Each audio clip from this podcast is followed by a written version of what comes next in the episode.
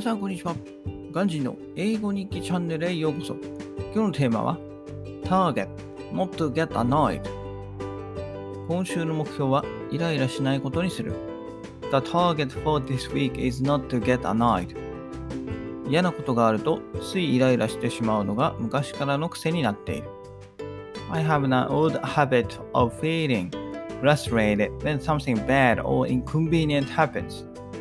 そして成功する人はすぐにイライラしないことを学んだ。Recently, I learned that a successful person hardly ever gets annoyed. そうであれば、先人を見習ってまずは性格面から変えていく。So, I want to fix this habit by following ancient wisdom. 今週はどんなことがあってもイライラしないことを目標にする。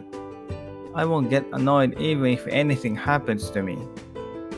もしイライラしてしまったら、腕立て伏せ30回を実施することを自分への罰とする。If I do, I will do 30 push-ups as my punishment. 以上です。